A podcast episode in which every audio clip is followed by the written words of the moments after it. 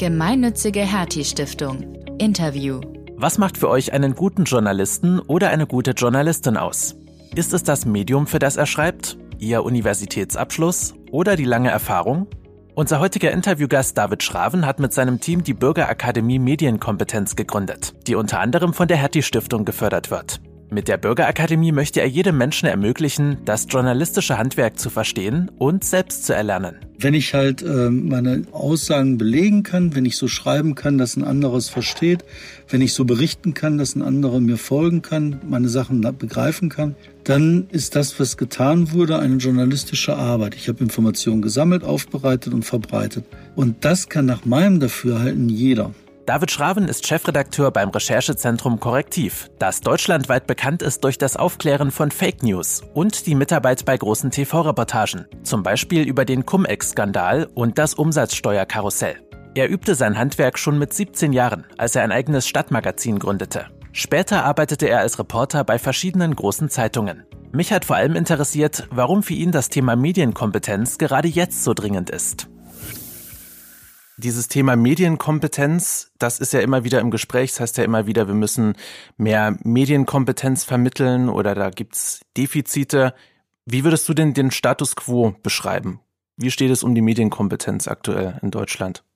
Ich glaube, man kann anhand der Art, wie wir mit Medien umgehen, wie wir Medien verstehen, ziemlich klar sehen, dass unsere Gesellschaft zerfällt. Wir haben halt einige Leute, die sind halt in der Lage, Medien nicht nur zu verstehen und mit ihnen umzugehen, sondern auch zu produzieren. Da passiert der positive Effekt der ganzen Digitalisierung. Wir schaffen eine Verbreiterung der demokratischen Prozesse. Wir schaffen mehr Beteiligung. Leute können aktiv äh, in Diskussionsprozesse eingreifen und eben auch mit technischen Mediengegebenheiten mitmachen. Sie verstehen, wie Medien funktionieren. Sie verstehen auch selber, wie sie eingreifen können. Die lassen sich auch nicht hinter, hinter die äh, Fichte führen. Das sind Leute, die wissen, was zu tun und wie sie Sachen verstehen können. Das ist die eine Gruppe, die ist halt, weiß ich nicht wie groß, aber ziemlich groß. Dann haben wir eine zweite Gruppe. Das sind Leute, die ähm, eben nicht verstehen, wie es funktioniert, die halt ausgeschlossen sind aus diesen demokratischen Teilhabeprozessen.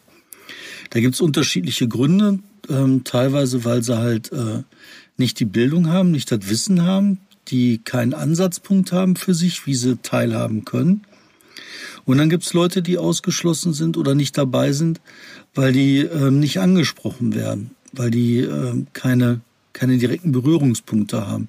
Da geht's viel um ähm, äh, Leute mit Migrationshintergrund, Leuten, Zuwanderern, da geht's aber auch viel um äh, soziale Schichten, Leute, die ja. einfach keine Kohle haben, teilzuhaben. Ähm, und die, diese äh, Friktion zwischen diesen großen Gruppen kann man halt vor allen Dingen in Ballungsräumen sehen und wahrnehmen, ähm, wo die Gruppen dann halt aufeinandertreffen.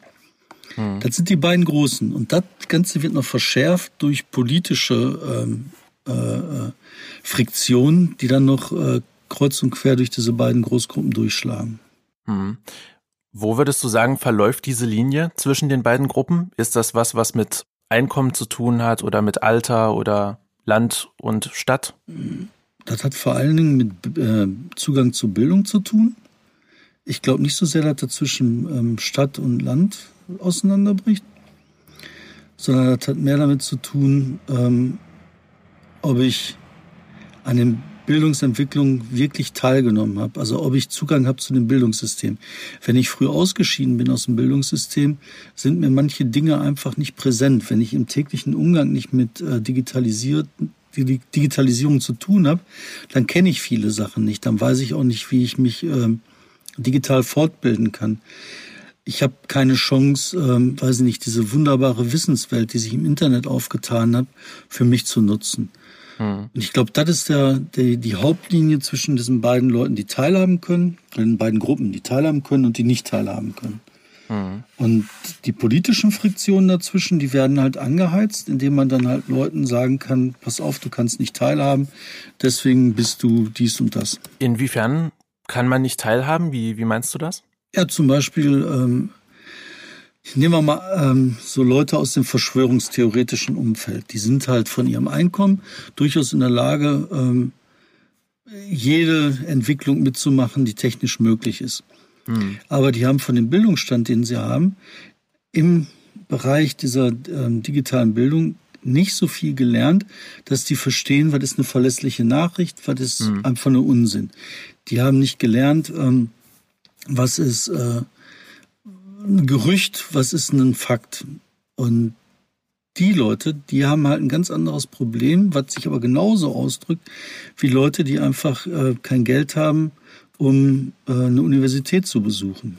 Ne? Hm. Vielleicht haben die Leute, die die Verschwörungstheorien anhängen, äh, Ingenieursabschlüsse, höchste Abschlüsse, haben hohes Einkommen, aber halt keinen Zugang zu diesem äh, Bildungssystem, in denen halt die Medienkompetenz den Leuten erklärt wird. Hm.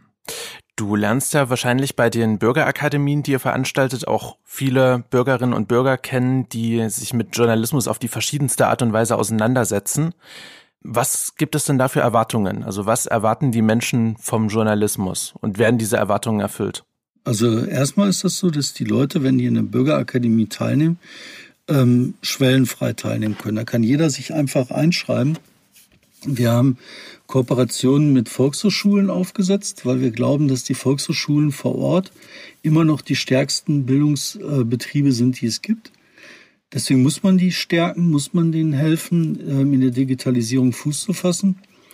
Wir glauben, dass äh, Medienschulung, Medienkompetenzschulung äh, da entscheidend sind, weil gerade vor Ort die Menschen lernen müssen, sich aktiv in die demokratischen Prozesse einzubringen. Und die Eingangstür in jeden demokratischen Prozess ist immer gleich. Und zwar ist das Information sammeln Information aufbereiten, Information teilen. Mhm. Und diese drei Sachen, das ist das, was Journalismus ausmacht. Aber nicht nur den Journalismus, sondern wenn ich das verstanden habe, kann ich das auch in jeden anderen politischen Prozess einbringen. Ich kann das in jede Diskussion einbringen. Ob es um eine ähm, Baustelle vor meiner Haustür geht oder ob es darum geht, mit meinen Nachbarn ähm, darüber zu diskutieren, wie ich ein Gartenfest veranstalte. Das ist immer dasselbe. Informationen sammeln, aufbereiten und teilen. Und diese Sachen geben wir den Leuten nach Möglichkeit mit.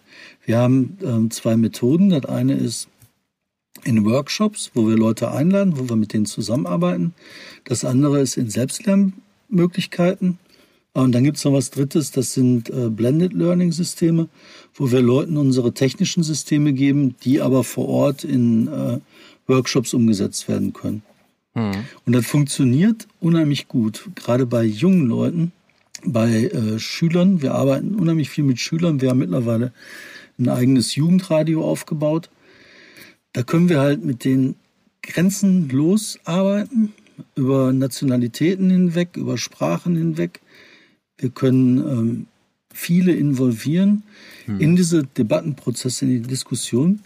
Und das funktioniert, da haben die Bock drauf und mit einmal kriegt man halt geschafft, dass Leute zusammen was machen. Das ist hm. gut. Vor dem Workshop und nach dem Workshop, die Betrachtungsweise auf Medien und auf Journalismus, verändert die sich? Ja, klar, weil die Leute mit einmal merken, dass Journalismus selber keine heilige Kuh ist, sondern mhm. einfach nur eine Sache, wo irgendeiner, der ein bisschen mehr Übung hat, Informationen sammelt, aufbereitet und teilt. Mhm. Und die merken, dass das nichts Fremdes ist, sondern Teil von ihrer selbst ist.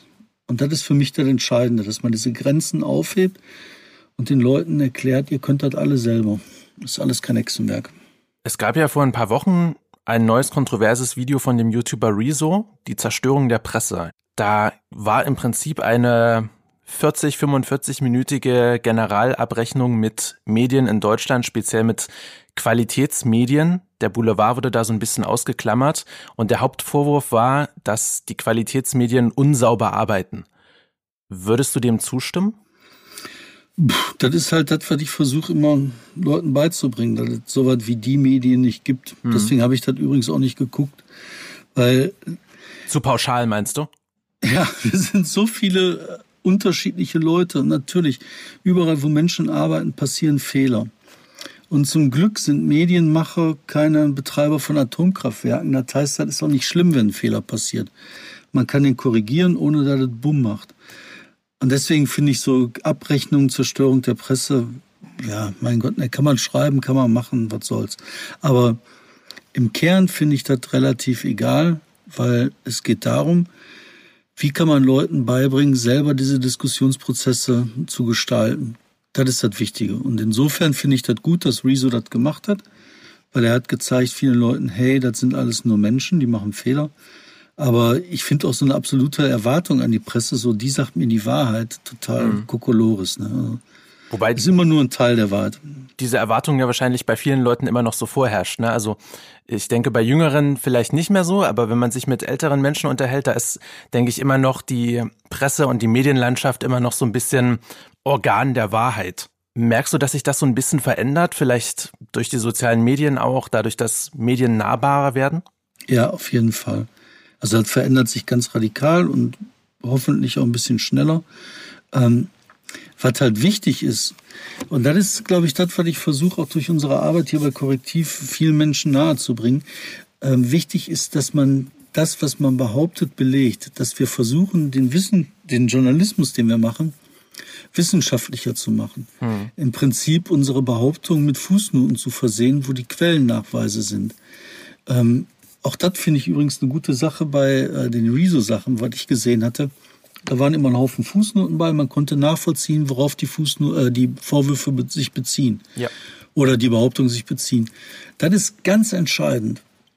Und ich glaube, dieser Druck, diese äh, Fußnoten zu bringen, ich glaube, dieser Druck, ähm, so geheimnisvolle Quellen wegzulassen, das ist das Entscheidende. Das ist wichtig. Und dieser Druck kommt daher, dass viele Leute viele Nachfragen stellen, mhm. dass viele Leute viel verstehen. Und das ist halt dieser große Kreis der Menschen, die Medienkompetenz haben, die wissen, wonach sie suchen und fragen müssen. Ja, und das passiert, da habe ich große Hoffnung.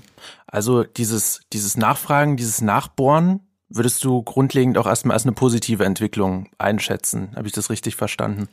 Total, mhm. total. Und je mehr Leute nach den Quellen fragen, je mehr Leute danach fragen, ähm, worauf bezieht sich eine Behauptung oder eine Aussage, desto eher werden ähm, Texte, werden Berichte mit tatsächlichen Fußnoten versehen, mit Quellen versehen.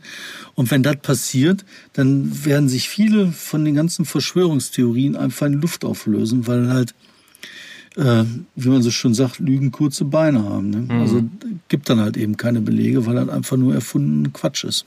Mhm. Ein Phänomen des Internets und der sozialen Medien ist ja auch, dass immer mehr Menschen auch selber sich als Journalisten ausprobieren. Also ich denke da zum Beispiel an Blogger oder an Leute, die auf Twitter zu bestimmten Themen immer aktuelle äh, Meldungen äh, rausgeben. Würdest du sagen, dass das so ein bisschen an der Deutungshoheit der klassischen Berufsjournalisten kratzt oder ist das eher eine Ergänzung?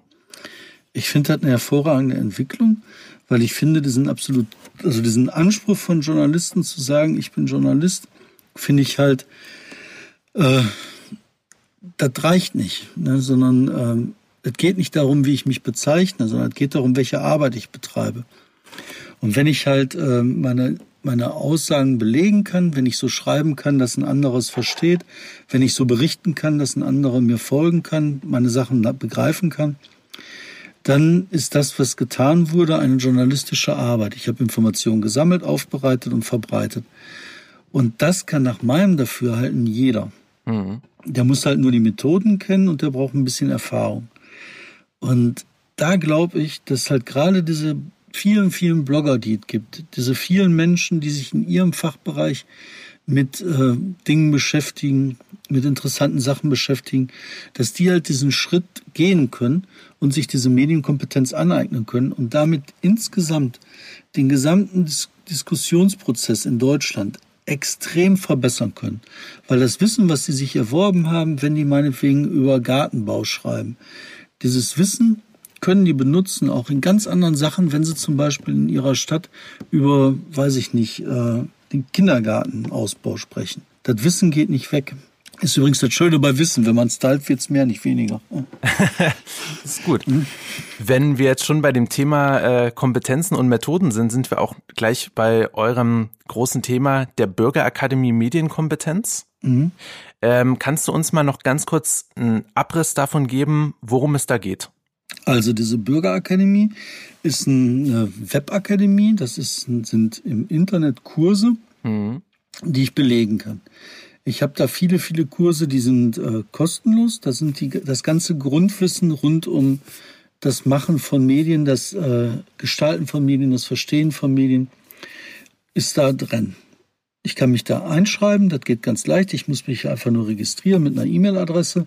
Dann kann ich die Kurse belegen. Jeder Kurs, jeder Workshop besteht aus mehreren Tutorials mit Aufgaben dazu, wo der Lernerfolg abgefragt wird. Und ich kann da von den besten Fachleuten ihres jeweiligen Fachs lernen.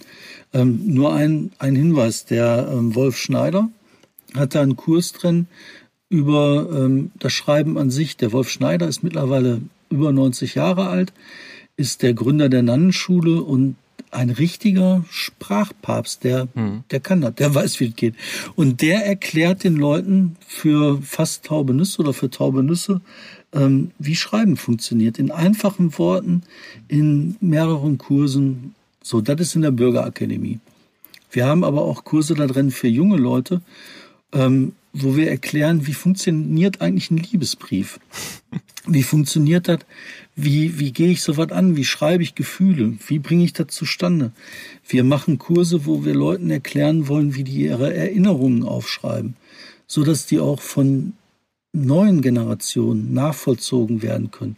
Wir erklären den Leuten, wie sie Gefühle in Worte fassen können, mhm. so dass ein anderer Mensch die Gefühle versteht, wie ich aus einem behaupteten Gefühl nachvollzogenes Gefühl mache.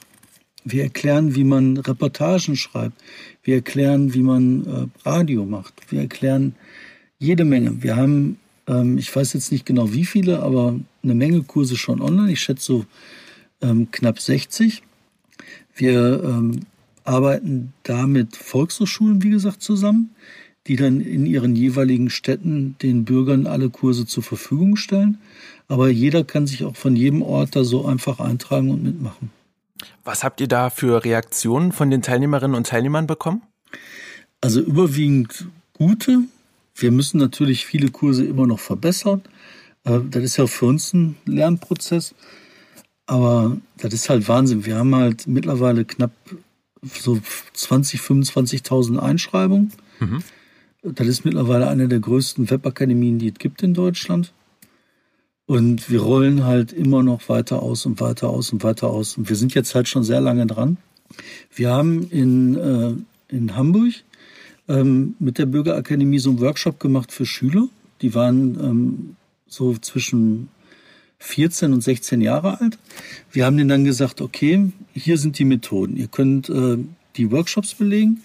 Ähm, guckt euch mal jeder ein oder zwei Workshops an. Und nächsten Tag, morgen treffen wir uns und machen dann, gucken mal, was ihr gelernt habt. Die haben einen Tag den Workshop sich reingezogen, am nächsten Tag haben wir uns getroffen und haben dann gesagt, okay, jetzt geht mal raus in eure Stadt und guckt euch mal an, was euch am meisten stört in eurem Stadtteil in Hamburg. Die sind dann rausgegangen, kamen dann zurück. Der eine hatte was erzählt über ein Jugendheim, was er vermisst hat. Der nächste hat gesagt, mein Spielplatz ist dreckig. Ganz verschiedene Sachen. Daraus haben die dann jeweils mit den Methoden, die sie vorher gelernt hatten, mit Videoschnitt, mit ähm, ähm, so kleinen Textbausteinen, haben die Beiträge gemacht. Die haben die dann vorgespielt in einem Kino, das hatten wir besorgt. Und in dem Kino waren dann auch die Lokalpolitiker drin. Mhm. Und während das gezeigt worden ist, nachdem das gezeigt worden ist, haben wir halt eine Diskussion moderiert, wo halt die Leute, die ähm, die Berichte gemacht haben mit den Lokalpolitikern, mit den Jugendlichen im Saal darüber reden konnten, wie man denn Sachen verändern kann.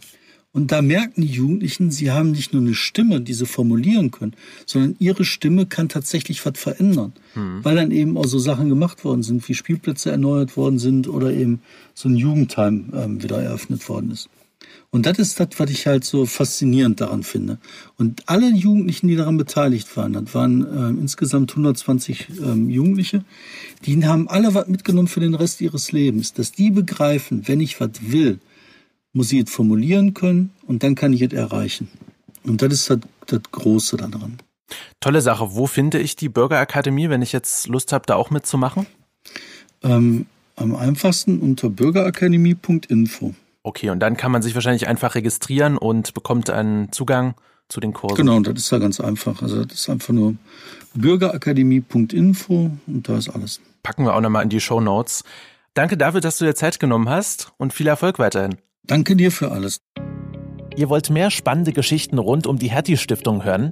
Dann abonniert doch unseren Podcast-Channel Hertie Interviews auf Spotify und Apple Podcasts. Und wenn ihr mögt, lasst uns eine Bewertung da. Weitere Interviews, Videos und Beiträge findet ihr auch auf ghst.de.